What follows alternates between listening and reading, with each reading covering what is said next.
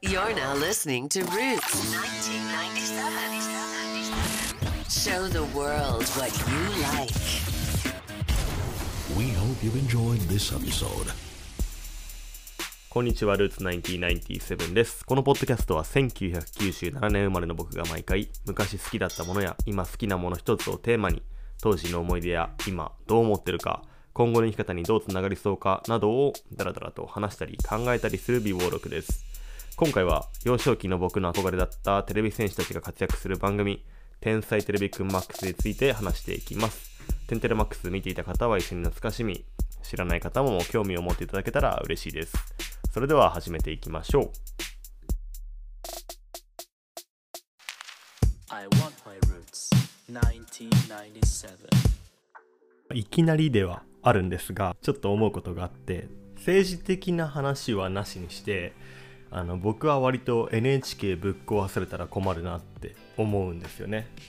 っていうのも僕の幼少期の記憶とか、まあ、今のアイデンティティ形成に結構 NHK 教育テレビってすごい大事だなと思うことがいっぱいあります。今回の「天才てれびくん」もそうですし「天才ビットワールド」あとはアニメのメジャー「アイカーリー」とか「フルハウス」とかそれから「電脳コイル」とかそういった作品にやっぱり出会えたのは NHK があったからだと思うしそういうのが結構あの参考にしてるもの、えっとリファレンスとしてるものが結構好きだったりするんですね。例えば「ハチポチステーション」とかってなんか60年代70年代音楽をなんかオマージュした替え歌とか作っててグッチユーズオさんがね。なんかそういうのもすごく僕の今のこうアイデンティティにすごく影響を与えてると思うのでだから結構 NHK はぶっ壊さないでほしい派ですけどまあいろいろあるんでしょうね。はい。さてで今回の「天才テレビくん」ですがあのさらっと概要をまた話していこうと思うんですけど「天才テレビくん」っていう番組自体は1993年の4月5日にスタート。で99年の4月5日から「天才テレビくんワイド」に変わって2003年の4月7日から「天才テレビくんマックス」に番組名が変わって、えーおります。で番組自体はテレビ戦士と呼ばれる子役タレントたちがいろんなことにチャレンジするっていうのがメインなんですけど時代によると思うんですけどドラマをやったりだとか、まあ、コーナーをやったりだとかしています。過去のなんかあの司会者さんで言うとキャインとか山崎邦生さんとかあとは極楽とんぼだったりだとかそういう方々も司会をやっているような番組でございます。で僕はこの「天才テレビくんワイドと」まあ天才テレビくんマックス」を一番よく見ていました。で「天才テレビくんワイド」時代は、まあ、僕が一番覚えてるのは山崎邦生さんなんですけど意外と角田信明さんとか あのまあ極楽とんぼも出てたみたいですね。で一番覚えてるのはやっぱ邦生さんですね。でその後、えー天才テレビくんマックス時代は TIM が司会になってまあ、この TIM さんが、えー出てる時に僕は一番見てたかなと思いますし TIM さんが降板しますってなって降板っていうか卒業しますってなってから僕も一緒に見るのをやめて卒業したっていうようなイメージです。なので結構あのゴルゴさんとかがあのタカさんの年末の番組とかでやってるあの感じとかは僕にとってあんまりこうしっくりこなくて僕ら僕的にはもうゴルゴ松本ではなくゴルゴ伯爵だったりだとかあのそういう感じでキャラクターが入っていたので似たようなところで言うとやっぱりあのポケモンサンデーってなあの朝の番組があったと思うんですけどそのポケモンサンデーの影響でやっぱり TIM さんは僕にとっては本当にそういう子供時代のヒーローなんですよね。ゴルゴ象徴だしレッド博士だし、うん、カバちゃんもポケモンスマッシュスマッシュだっけ？ポケモンスマッシュ昔夕方やってたやつであのドッジボールとかキモリの尻尾を取るなんか尻尾取りゲームみたいなのをやってたイメージで今のあのなんか綺麗な感じのカバちゃんとはまた違った面白いカバちゃんっていうイメージが取れないかなっていう。そういう人皆さんにもいるんじゃないですかね。なんか僕にとってはあのイメージの人だっていう感じとかがあればぜひ聞いてみたいなと思います。I want my roots. 1997天才テレビくんは2つ結構大きな影響を与えてくれたかなと思っていて1つは引っ込み思案の解消っていうところともう1つはあの決定的に音楽の趣味っていうものとかもこの天才テレビくんが作ったんじゃないかなっていうふうに思ってるところでございます。で引っ込み思案っていうのはそもそも僕は本当に幼稚園生の頃とかはすごくあの内気な子だったみたいで本当に恥ずかしくて喋れないとか親からよく言われない入園式幼稚園の入園式に親と離れるのが嫌で離れられなくて結局親の膝の上で入園式をやったとか。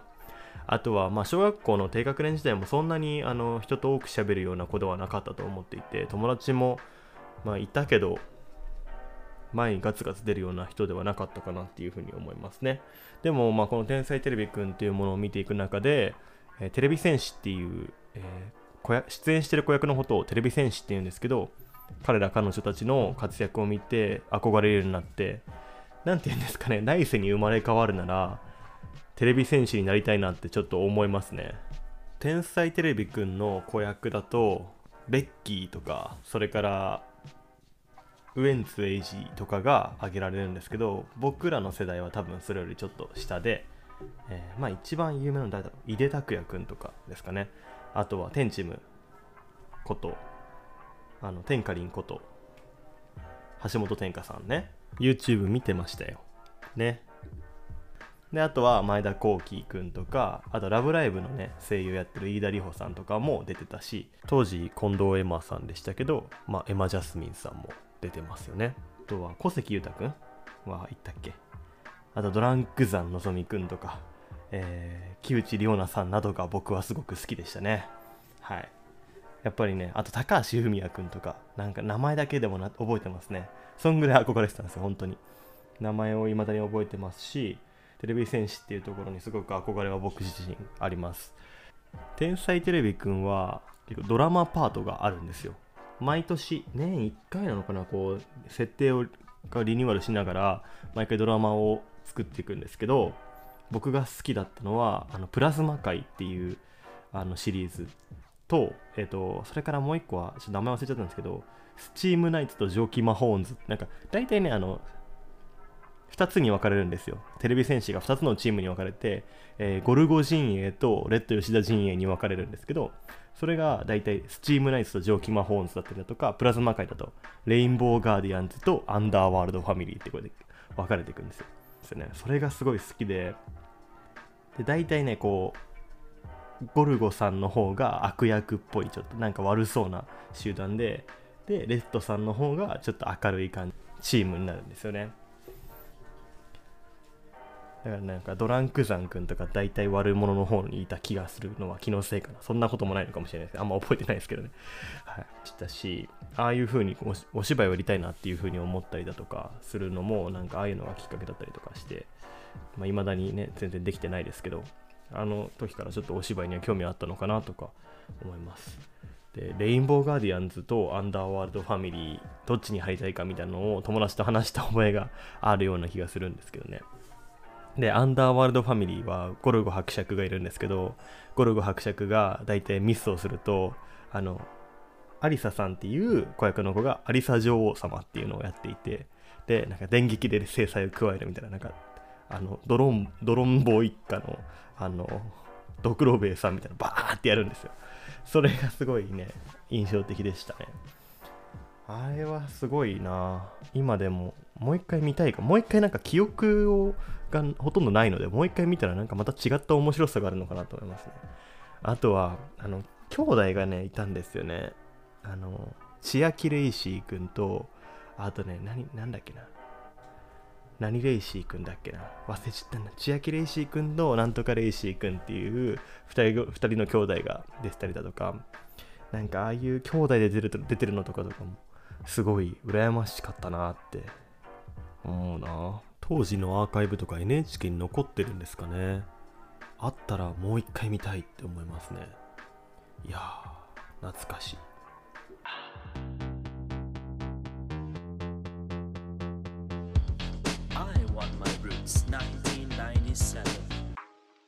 天才テレビくんが僕の音楽の趣味とか好きなものっていうのを決めたっていうところで言うとあの天才テレビくん当時あのワイドの時代からだと思うんですけど MTK っていうコーナーを作っててミュージックテレビくんかなとかの